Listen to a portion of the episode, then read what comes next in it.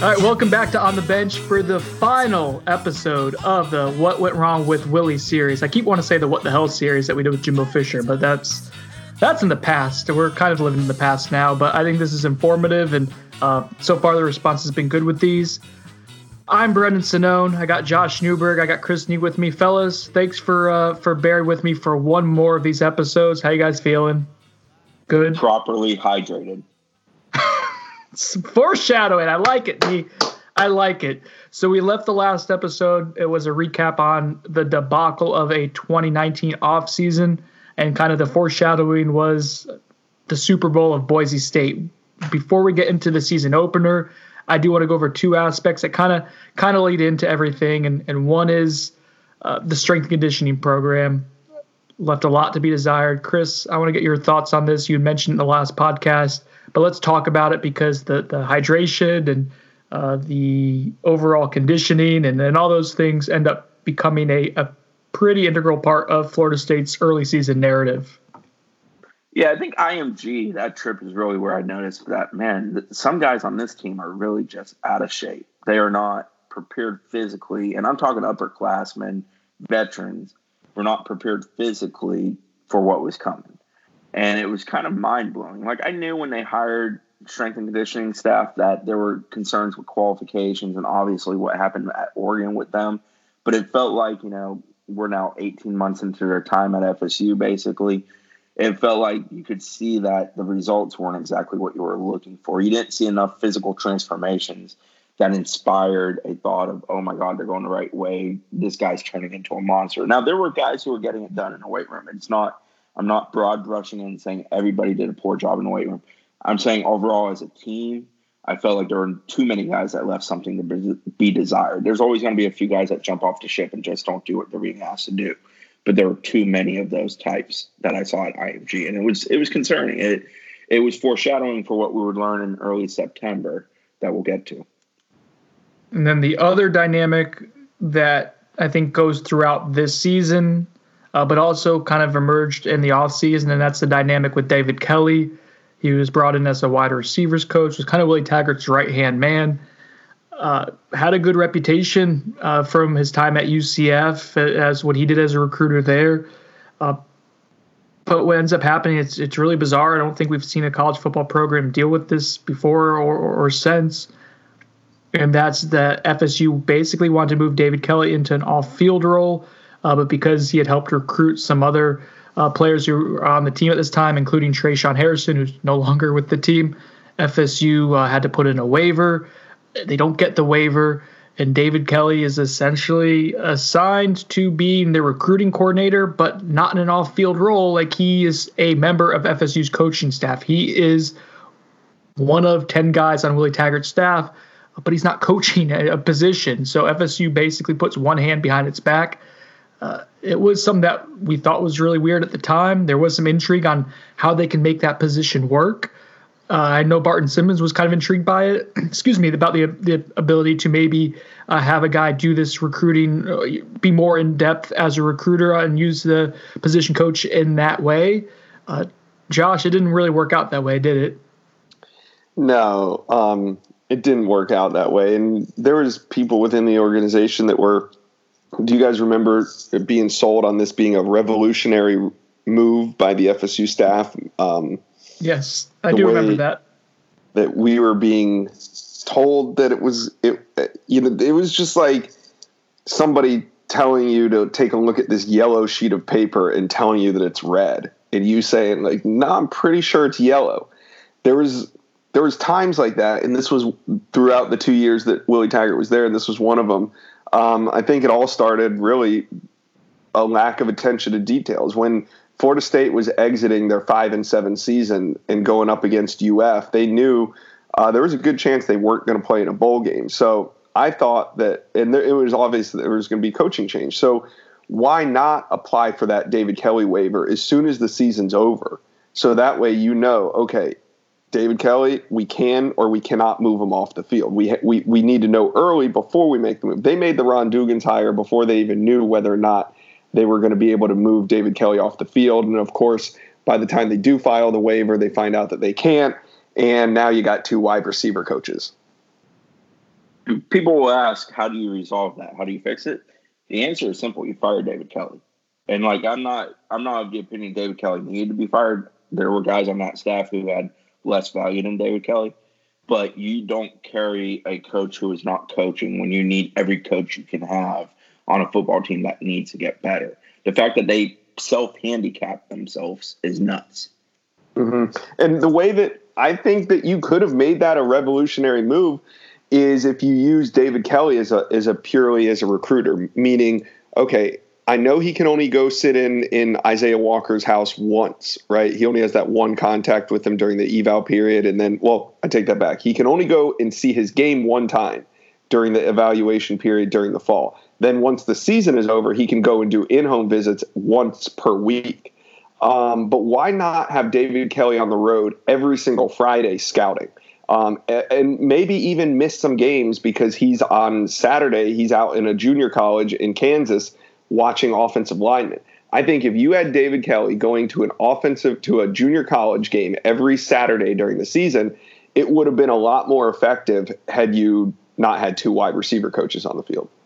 Yeah, instead you had them at practices moping around, truly looking kind of sad watching it. And yeah, really DK's a guy with great fingerprints on. DK's a guy with coach. great energy. Uh, he's always upbeat. He's always positive. And for you guys to make those observations day after day of Seaman on the field, it just seemed like if you want to put him in a recruiting role, put him in a recruiting role. But he really didn't have any role. Yeah.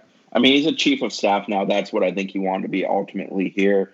But it didn't work. And the way it worked here with him claiming a coaching spot was detrimental to what they mm-hmm. needed to accomplish last season. Yeah. It wasn't revolutionary, it was the exact opposite. Unrevolutionary. All right. We get sorry, I thought it was funny.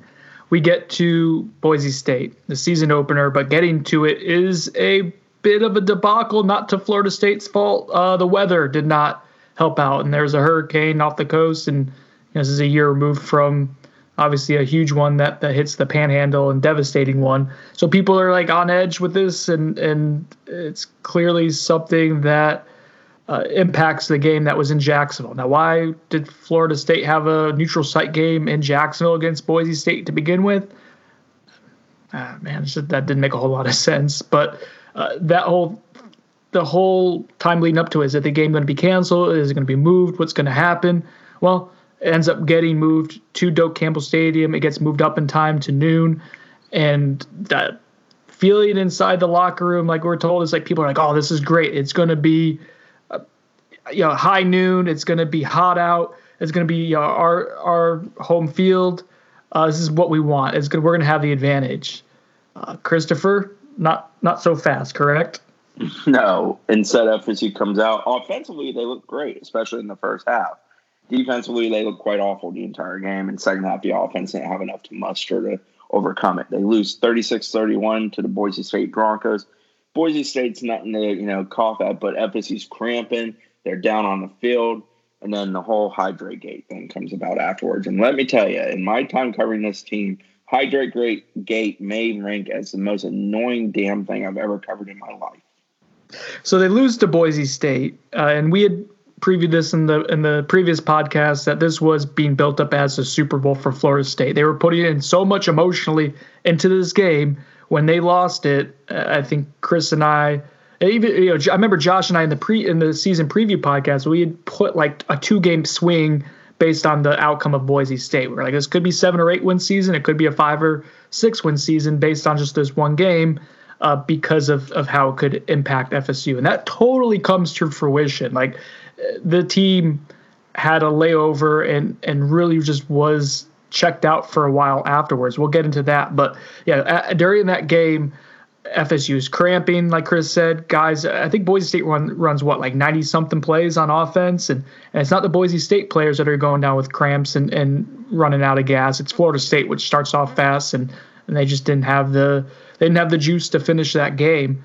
Uh, and so then that next week, I think it's that Monday, Willie Taggart's on his own radio show. It's no longer a call-in show. They got rid of that after after Jimbo Fisher and and that whole uh, that whole deal. Where's the loyalty, Jimbo?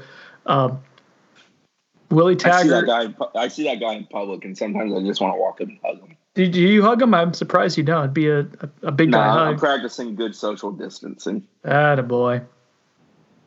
And Willie Taggart is, I think he was asked by by Gene Deckerhoff just about you know guys being you know more in shape and ready for the next one, the next game coming up. And Willie's response, uh, I should have the quote pulled up in front of me here, but it's essentially saying that you know we weren't really ready for the this past game. We'll be ready for the next one. Our guys weren't necessarily hydrated. We're making sure that they're hydrated throughout this week.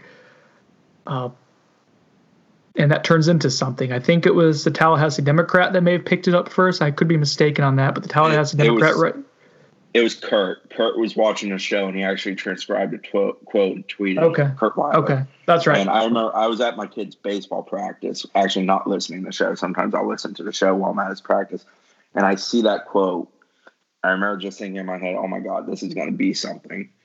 And I, I don't think we actually wrote off it that evening. I think we let sleeping dogs lay and didn't touch it. But it by the Okay. next morning, it had caught fire. It was unbelievable how much that thing just took off immediately.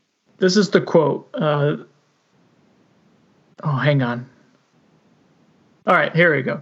They need to start hydrating early in the week and take care of their bodies. We can't leave it up to our players just to do it. We've got to force them to hydrate and take care of themselves. I don't know if we did a good job of that last weekend. One of those situations where you live and learn, and we'll make sure that we help our guys when it comes to that. So that's the quote. Uh, apparently, the FSU uh, training staff, the, the athletic trainers, were not happy with that. And you can imagine why, right? Like, this is, it's obvious that it doesn't paint them in a good picture. And, and FSU's training staff is considered awesome. Like, by anyone you talk to, uh, they are very thorough and knowledgeable and super well respected.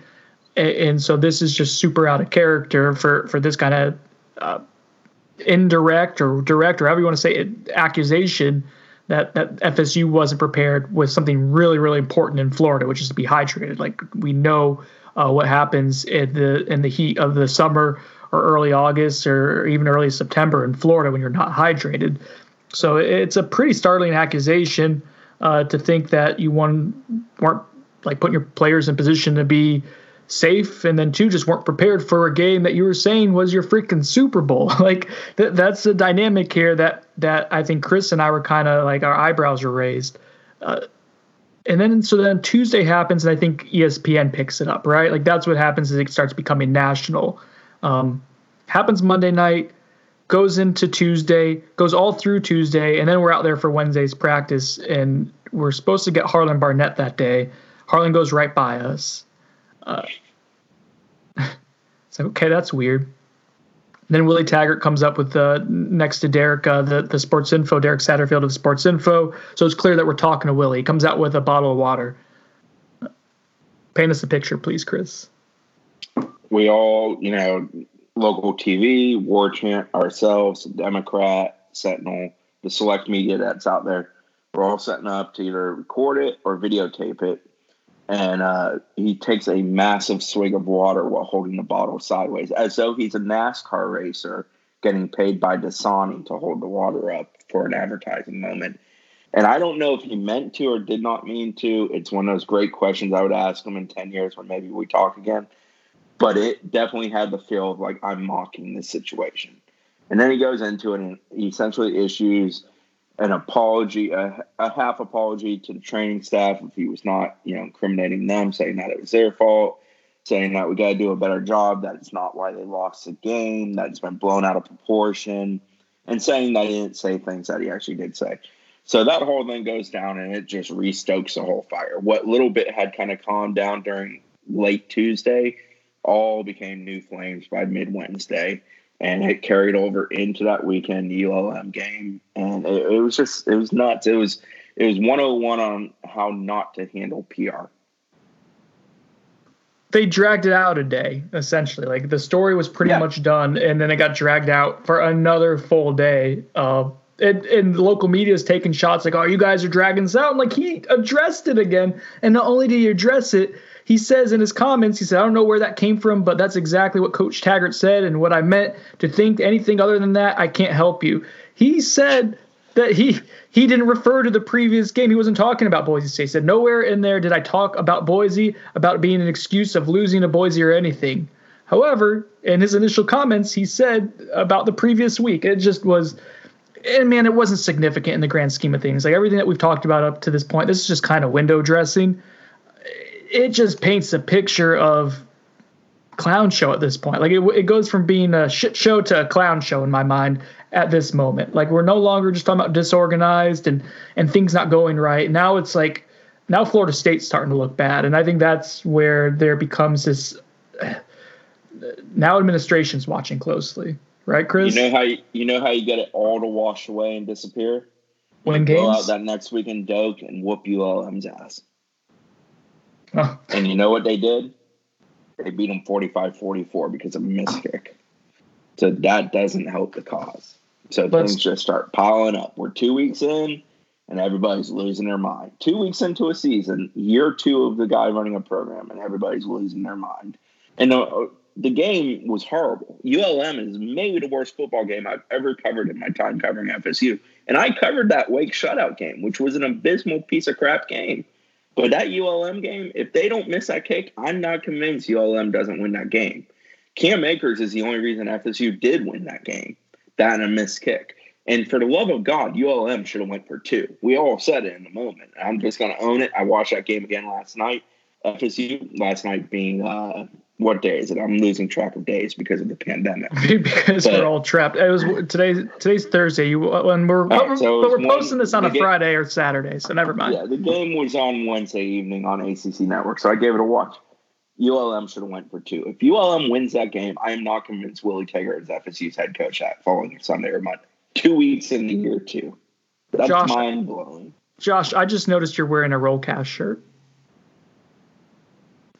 Yeah, I, I wear a Rollcast shirt all, all the time. Looks comfortable. It's great. I love it.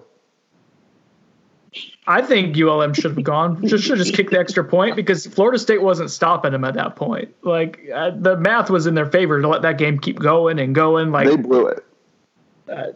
but whatever. Like uh, the the funny thing was, oh, whatever that that game in my mind, it kept sticking out as a loss. Like when I would write about the season record, like I'd almost always give them an, a loss because that's in my mind is how it felt. Chris, weren't guys like when after the game, Willie Taggart was talking about it as a turning point. He talked about that publicly. He said it in the locker room. Weren't players laughing at that comment? Yeah, guys found it to be just short sighted that it wasn't the case, that they had just played pathetically bad and probably should have lost to a lowly team that most people can't name the mascot of. And yeah, eh, the program wasn't in a good place. And that game's also a pivotal moment in the grand scheme of the Willie era because that moment in time is when the first talks of what do we do if we have to do something kind of came about for the powers that be. And we're we'll circle back around to that because it when we get to uh, but it's important to note, Chris. I'm glad you did. Uh, when we're talking about the demise, the the end of Willie Taggart's tenure, and some of the things that we report and specifically Josh reported and and caught some flack for at, at the time. Uh, that's an important side note to uh, to to have and, and preview for a little bit later on in the podcast here. In the meantime, FSU has a game against Virginia after ULM. It's one and one. Uh, this is the first conference game, so you still have something you can kind of kind of play for and and maybe right the ship a little bit. Again, we're talking about momentum. To me, this is where you're starting to see the things like not only is it clown show time, things are spiraling internally. Uh, I'm hearing I'm hearing stories about the coaching staff getting into like arguments with recruits' parents and like really childish, petty arguments too. Not like real life stuff or disagreements. It's just just being childish. Like there's tension, uh, palpable tension. Oh, you like that, Josh? Within within the organization. Uh, we heard that week of practice going into Virginia was one of the most disorganized and disinterested ones of the Willie Taggart era, and I'm sure there were plenty. We heard just weird things about that entire week. Uh, and they go into the UVA game and actually like scrap and play hard and fight through some injuries and uh, just often sputters at the end of the game and uh, and can't get it done. But you know, so you you end up losing that game as well, and, uh, and then you go ahead and you go against Louisville and you go against NC State and you win both of those and you actually have a little bit of something like okay like they're maybe kind of pushing it along a little bit like Willie's doing enough to where you can establish some things to to maybe get him some goodwill going into a bye week here and and kind of keep this thing going and alive and, and let's see what happens. we have the bye week. Things got a little bit better. Clemson knows on the other side of it. Which the the real the realists knew they're going to lose to Clemson. They're going to probably lose by a lot to Clemson. But for whatever reason, for the second year in a row, this program thought we're going to compete with those guys. They're competing for national titles. We're hanging around 500, but we're going to compete with those guys. And they didn't. They went to Death Valley and they got shellacked 45 14. And it wasn't competitive. That game was over in the first half easily. And truthfully, the scoreboard looked a lot nicer in the end because Clemson called off the dogs in the third quarter or so. So, you know, 45 is what they scored basically in two and a half quarters of play. But it again speaks to, and I didn't expect them to win at Clemson. They didn't need to win at Clemson. It's none of that. It's a matter of building upon being three and two and trying to look better as you become three and three, knowing that oh, you got Wake coming up, you got 'Cuse coming up. You know, you can beat those two. You can you can be two games over 500 pretty soon. No, they didn't look like that. They looked like a team that looked a lot like the team that lost to Clemson a year ago in their own house. It wasn't much more competitive, if any more competitive. And when you're trying to look, it's like, is FSU getting better in some areas? Like going into that game, you're like, okay, like, yeah, they beat Louisville and they beat NC State, and they actually beat NC State convincingly. And I know those weren't great wins, but they were wins. And you saw some signs of progress. And yeah, the messaging that week, like we're hearing internally, is is they think they're going to go out there and hang with Clemson, and then to come out and and to not to, to not have a chance. And, and in that game, you know, James Blackman basically breaks down uh, and he has a sideline meltdown. Out his ends up not being his only one of the season.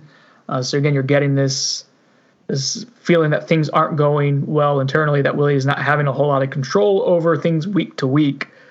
Uh, then we go to the Wake Forest game. That's up at that's up at Winston Salem.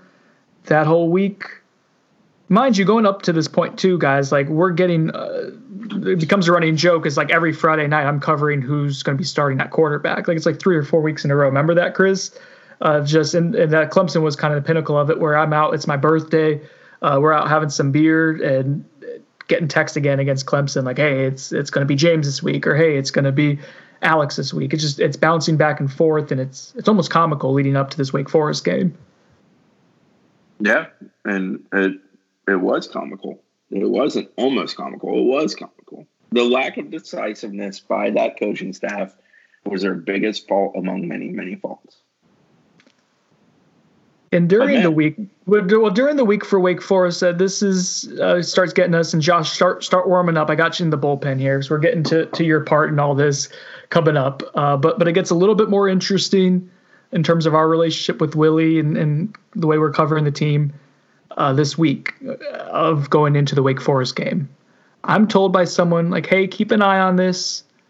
Uh, Willie may have more input in the offensive game plan and the game in the actual play calling this week. Now he w- hired Kendall Briles to be the offensive coordinator. The initial plan was that Kendall was going to have full autonomy, that it was going to be his offense. He was going to run it the way he wanted to run it Willie was going to do more CEO role. That's how it was pitched to the people who ponied up the money to spend a million dollars on an offensive coordinator. Was that he was going to coordinate the offense entirely.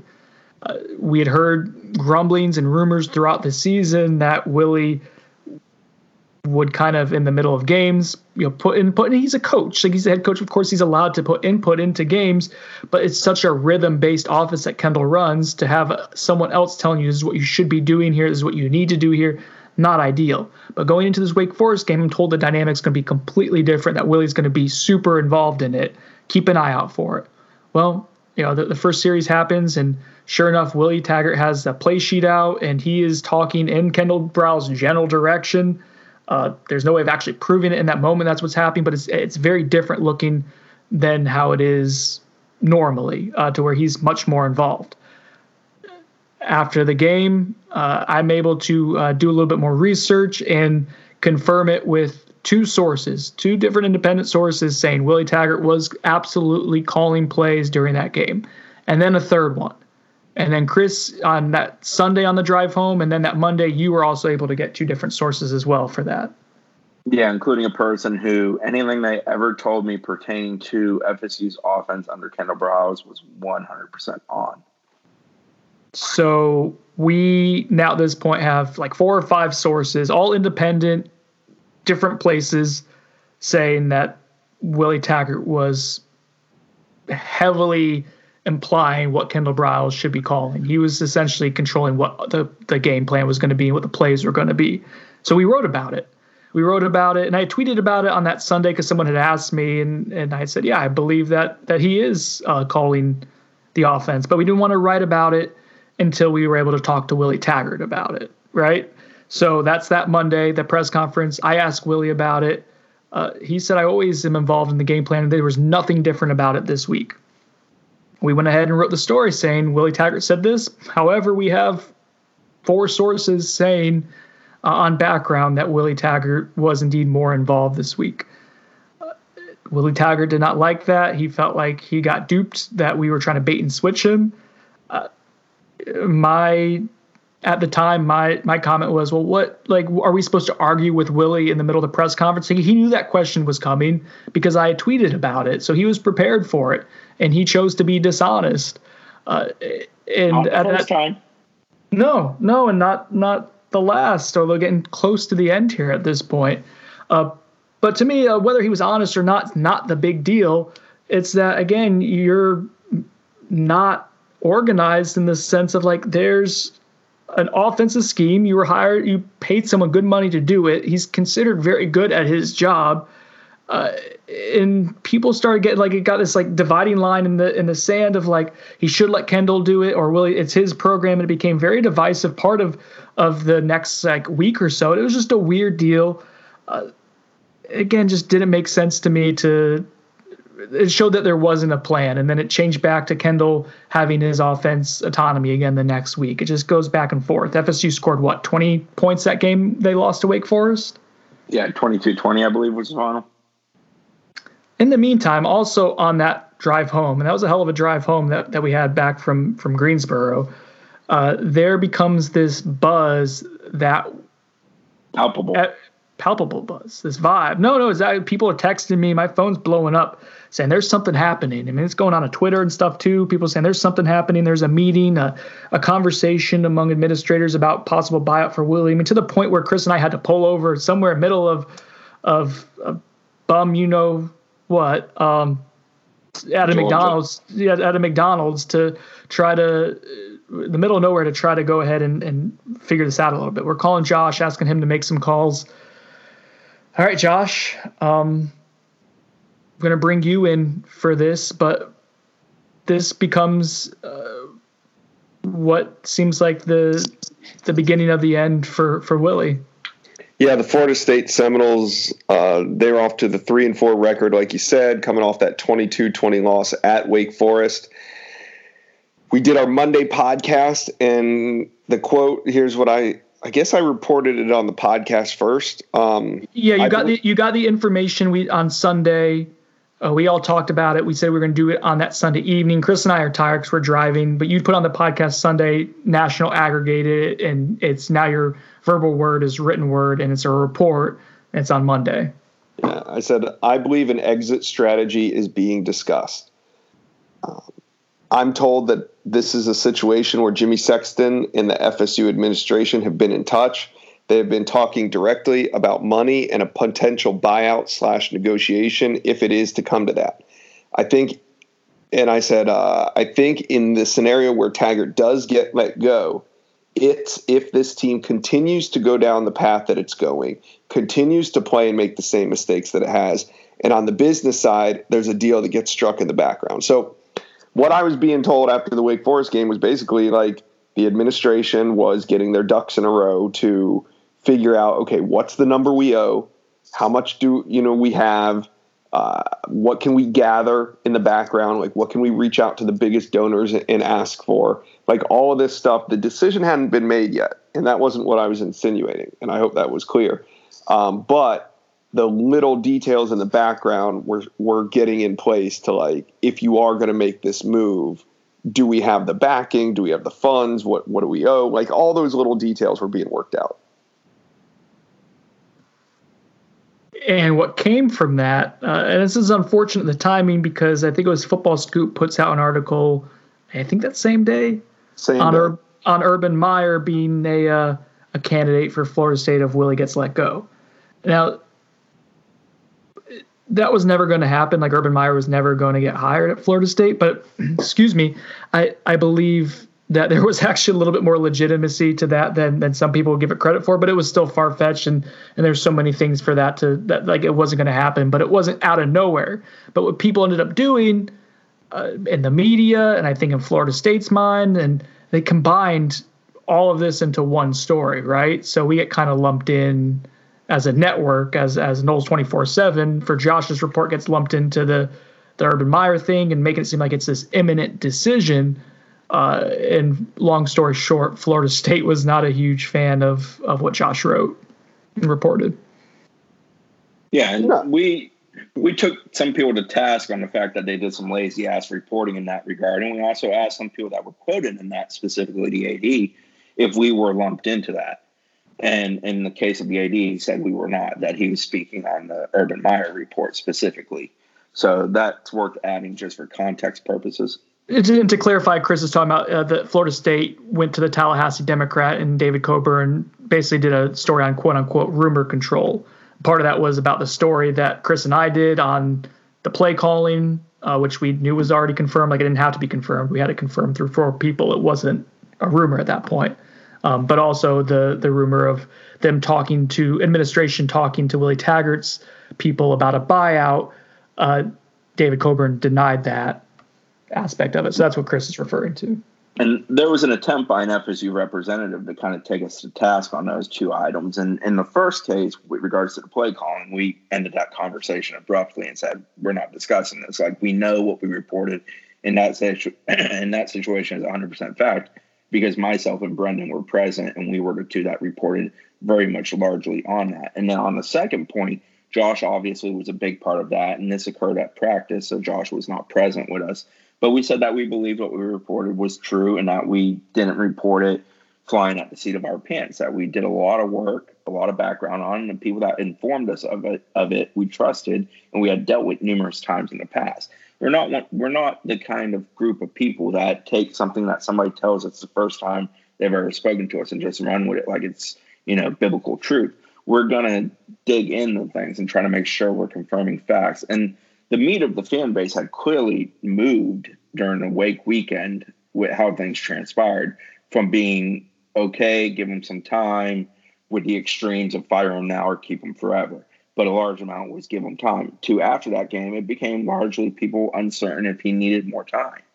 And that's where we sat walking into Monday and Tuesday of dealing with Willie and going to practice. Some point between that Tuesday. Uh, then we get through the week, and it's Syracuse. It's homecoming. FSU wins 35 to 17. Uh, not overly impressive, but they're able to control the game. They go to the wild cam, and there's the Miami game coming up. Josh, uh, correct me if I'm wrong. At some point in between the Wake Forest loss and then the Miami game, isn't FSU uh, support staff like Willie Taggart's people starting to kind of get panicky and certainly are believing like that that the hot seat is is really hot and trying to get his ducks in a row. Yeah, definitely. That starts happening, and you know that's when you kind of know the wheels are falling off. Is like I said, you don't when you're in uh, when you're in my position. Sometimes you don't have to reach out to sources. Sources just come to you, and they start telling you of all the problems that are going on. And that was definitely what was taking place because at the end of the day, you got guys that have jobs and they have families and they have kids to feed, and it's fun to be on this coaching staff and support the team and all that kind of stuff. But at some point, you also have to, you know, you have to you have to make sure you're okay. And I think that was what was happening. Guys were planning for their future. They saw the writing on the wall. They knew this team wasn't going to improve from one week to the next, and they saw where it was trending, and they wanted to make sure, you know, that you know, they were reaching out to me to find out what other coaching jobs were open, what I'm hearing, just just general coaching stuff, you know, coaching search type stuff. But there was definitely a um, a sense within the building that things were about to go sideways. So we have the Miami game. It's a rivalry game, uh, and lo and behold, Florida State loses 27-10. It's not really ever competitive. The offense can't do anything against Miami's defense, and it's just just not a pretty game. Uh, and for something that like a week and a half ago, two weeks ago, where you know there's there's our reports or reports are being shot down and saying like that there's been no conversations man, let's go back all the way to after ULM uh, when we had heard that there was a contingency plan in, in, in place. Uh, Chris, uh, that that plan got enacted pretty quickly on uh, on that Saturday evening. Yeah, and David Coburn, for all intents and purposes, confirmed that those earlier conversations had happened. When he fired Willie Taggart, one of the comments he made was that he and Taggart had held in quotations, explicit conversations, end quotations, about the expectations at FSU and what needed to be done to improve his job security. That was throughout the season that year. That was not something that came about after Wake necessarily, or after Boise, or after ULM. It was throughout the season that it had occurred because they were clearly confident that if it did not improve, they were going to have to make the move they had to make. But the Miami game ends. I'm riding down the elevator from the ninth floor to the bottom floor to go to the post game press conference. And I text somebody who I've known for a long, long time, who knows the inner workings of FSU very, very well. And I go, What do you think this means for him? or something along those lines. And by the time I got off, yeah, I sent that the minute I left my seat up in the press box. By the minute I got off the elevator on the first floor, he basically told me he's not going to make it to Monday. He did not believe he would make it to the Monday press conference. This individual thought he would be fired on Monday and that we would then speak to Coburn on Monday at the press conference, is what they expected. I wrote my column after the game basically of this isn't enough. It can't continue. This program's, you know, stuck in neutral. It doesn't look any good, and truthfully, it's getting worse. And post game press conference felt like a funeral. It was horrible. It wasn't any good. Willie looked devastated, to be perfectly honest, about his reaction to that game. And then Sunday rolls around. We've got some recruits on campus. I think Reggie Grimes was on an official. I know Dallas Turner and uh, his buddy, which is uh, Shade Tree's son, Marvin Jones Jr., they were there together. Me and Zach were actually outside the building talking to Dallas Turner and Marvin Jones Jr. as Willie drives by. I'm thinking he's going to lunch with Reggie Grimes because that's not unusual for an official visitor. Now, he had just been fired. We find out roughly 15, 20 minutes later that he had been fired via press release.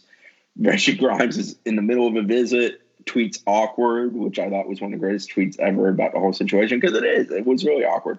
Reggie leaves. I kind of guard him that we can't speak to him. It's all well and good. I get it. Kid doesn't need to be put in a position of talking about adult decisions um, especially a decision he had nothing to do with. So he leaves. So that whole day we're dealing with the fallout. You know, Derek Bermudez had either decommitted right before or right after Willie got fired. Other guys obviously started to waffle pretty quickly once the news came down. But wild, wild day. You just see Willie drive by. You get the release that he's been fired. You know, you go into overdrive mode of got to get up with recruits, got to find out what this means for interim head coach, where we're going from here. When do we hear from Coburn on this decision? You know, all that. Obviously, the next day we heard from Coburn a few of the main talking points that day were six and six wasn't good enough. He spoke about how they had discussed the plan for a while.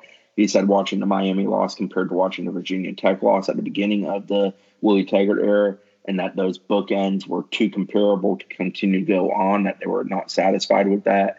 They wanted to get into the job market early and pursue people. Odell obviously was going to be the interim. Odell was going to do it the Nole way kind of carry the flag again, second time being an interim in three years. So you had all that going on. Willie's out the door. You know the program's in a position where they're going to have to fight for bowl eligibility. They have a shot because of what's coming up on the schedule. And truthfully, going into that next week, it, it was interesting. Things were very much shut down. We didn't get a whole lot of things, but you heard about a lot of hurt feelings and then kind of rallying around Odell and rallying around the guys who were there to coach those guys and guide them to the end of the year. I think we saw that transpire over the coming weeks, but – it was a wild, you know, 24 hours from the end of the Miami game to the firing to the speaking of Coburn, that's about 36 hours stretch total. A lot went on. It wasn't truly shocking that they fired him. It was just surprising that the timing was then and there.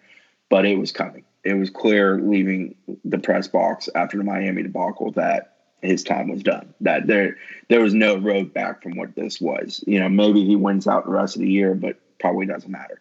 They they aren't good. They weren't playing good football. They were unorganized. They committed too many penalties. They were out of shape. They looked like a football team that had too many different factions coaching them. None of it looked good. It all looked like a bloody freaking mess. It had all developed over the last year and a half. We had reached that point, and this was the end. There was no penultimate event. Maybe you can say Wake Forest was that, but Miami was the end. It was clear cut that we're not moving on from this point. We can't do it anymore. And yeah, they pulled the plug, and they should have pulled the plug. And people will say that oh, 21 games isn't enough. No, we saw 21 games and we knew it was a freaking mess. We knew it was a freaking mess before they hit the 12 game point. So he got more games after we knew it was a freaking mess, and he did nothing to improve it. It stayed a mess. It was a complete mess. It was the most disappointing head coaching job I'd ever seen, and I lived through the Steve Robinson basketball era at FSU. So, like, I you can't convince me that Willie Taggart deserves more time. Truthfully, he got too much time. He probably should have been fired after ULM. If they lose that game, he probably does get fired. So why does one point make such a huge difference? Because it wasn't working. It wasn't getting any better. It's well said, Chris. Uh, and not even, I mean, the on-field results are what matter. Uh, but I think if we're looking like at these, all three of these podcasts, and if we're breaking into different sections of the Willie Taggart tenure, like the off season to me, in between, even when we got to these on-field results, like that's when uh, in my opinion, everything was finalized. Like when David Kelly is an on-field coach without coaching a position, when the spring game recruit recruiting aspect of the spring game is just a cluster, you know what, and coaches are running around with it like like chickens with their heads cut off, trying to to get guys to certain places for visits, and and players are walking over the the bridge to get down to Doak Campbell Stadium because they don't know how to get to the the football facility. Like th- those are the moments to me that I'll remember of this of this tenure that, that I think really define it. It's because the on-field results, like you hear about this all the time in football. Like games are won not necessarily like on a Saturday, but everything leading up to it, and the lack of preparation, the lack of organization, the lack of then belief in players in their head coach as this thing went on. Uh, I think it, you know, Willie Taggart era was always going to end abruptly, and before uh, he got to year three, based on what he did in the off season of that that pivotal off season.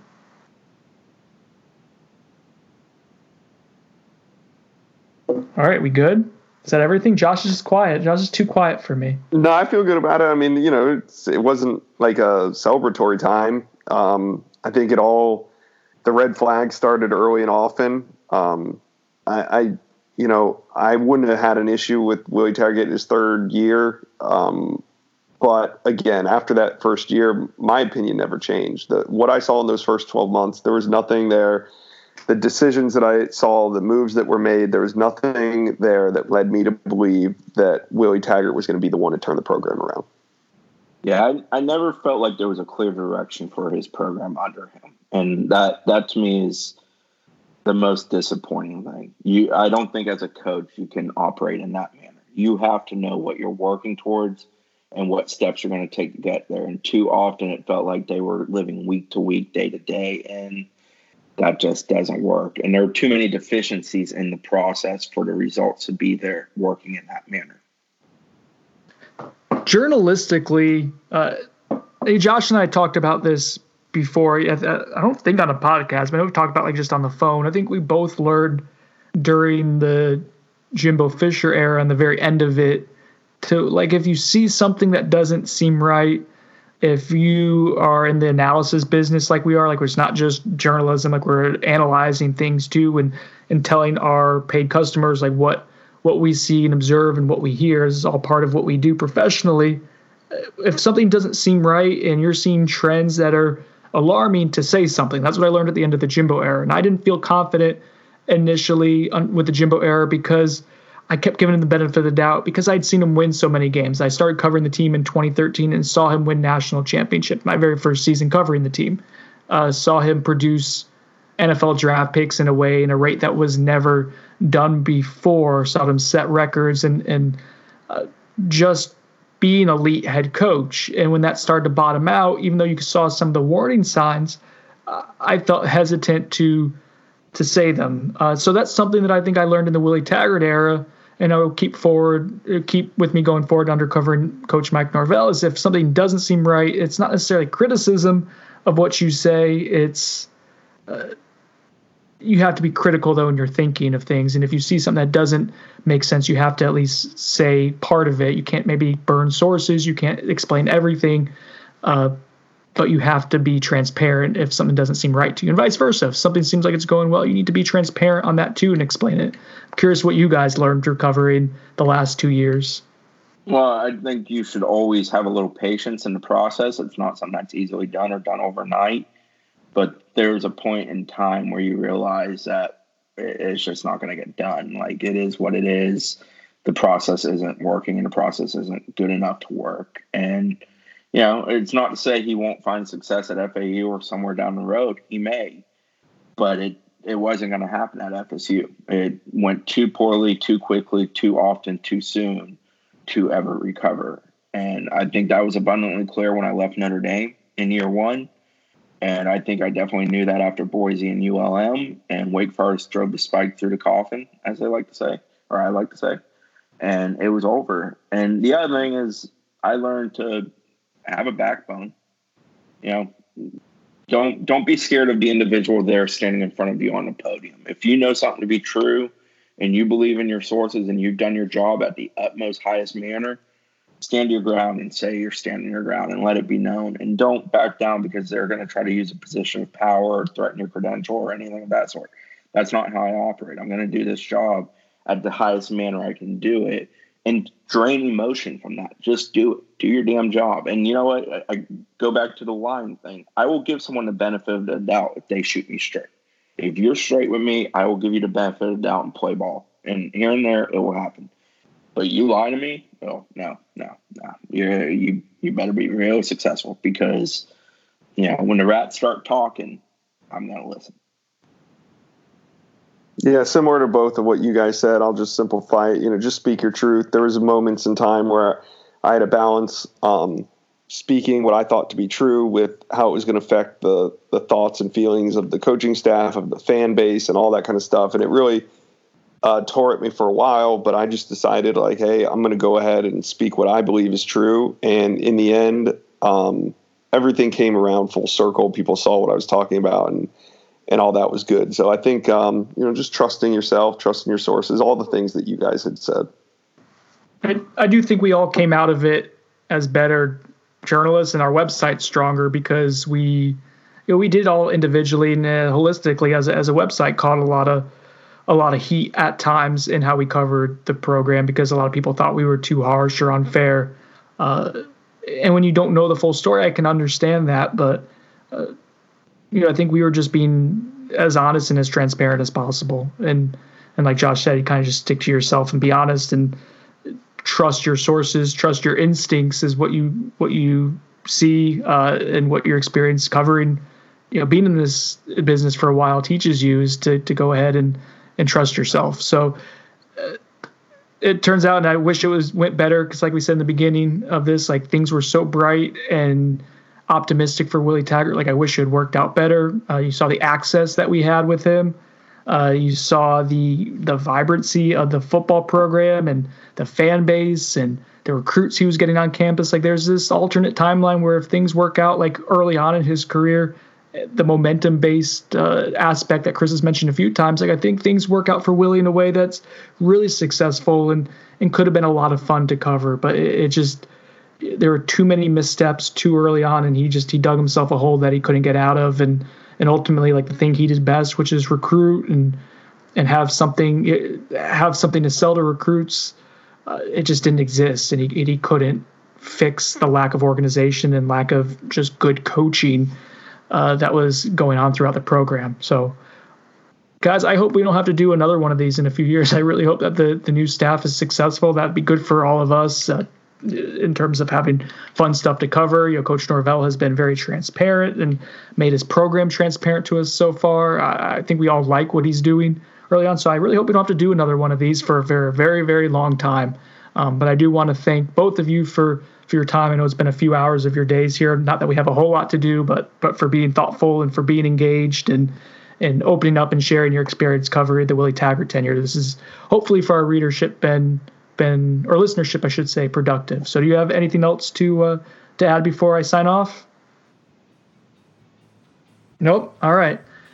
For Chris Nee, for Josh Newberg, I'm Brendan Sonnone. I'm losing my voice from doing a couple of these consecutively, but uh, but I think this has uh, been worthwhile. So hopefully you guys enjoy it. Hopefully this was uh, something that you listening has kind of helped you pass time a little bit too uh, during a during a kind of a weird time in, in our lives. So hopefully this was at least entertaining and informative for you guys. So uh, for the fellas, I'm Brendan Sonnone.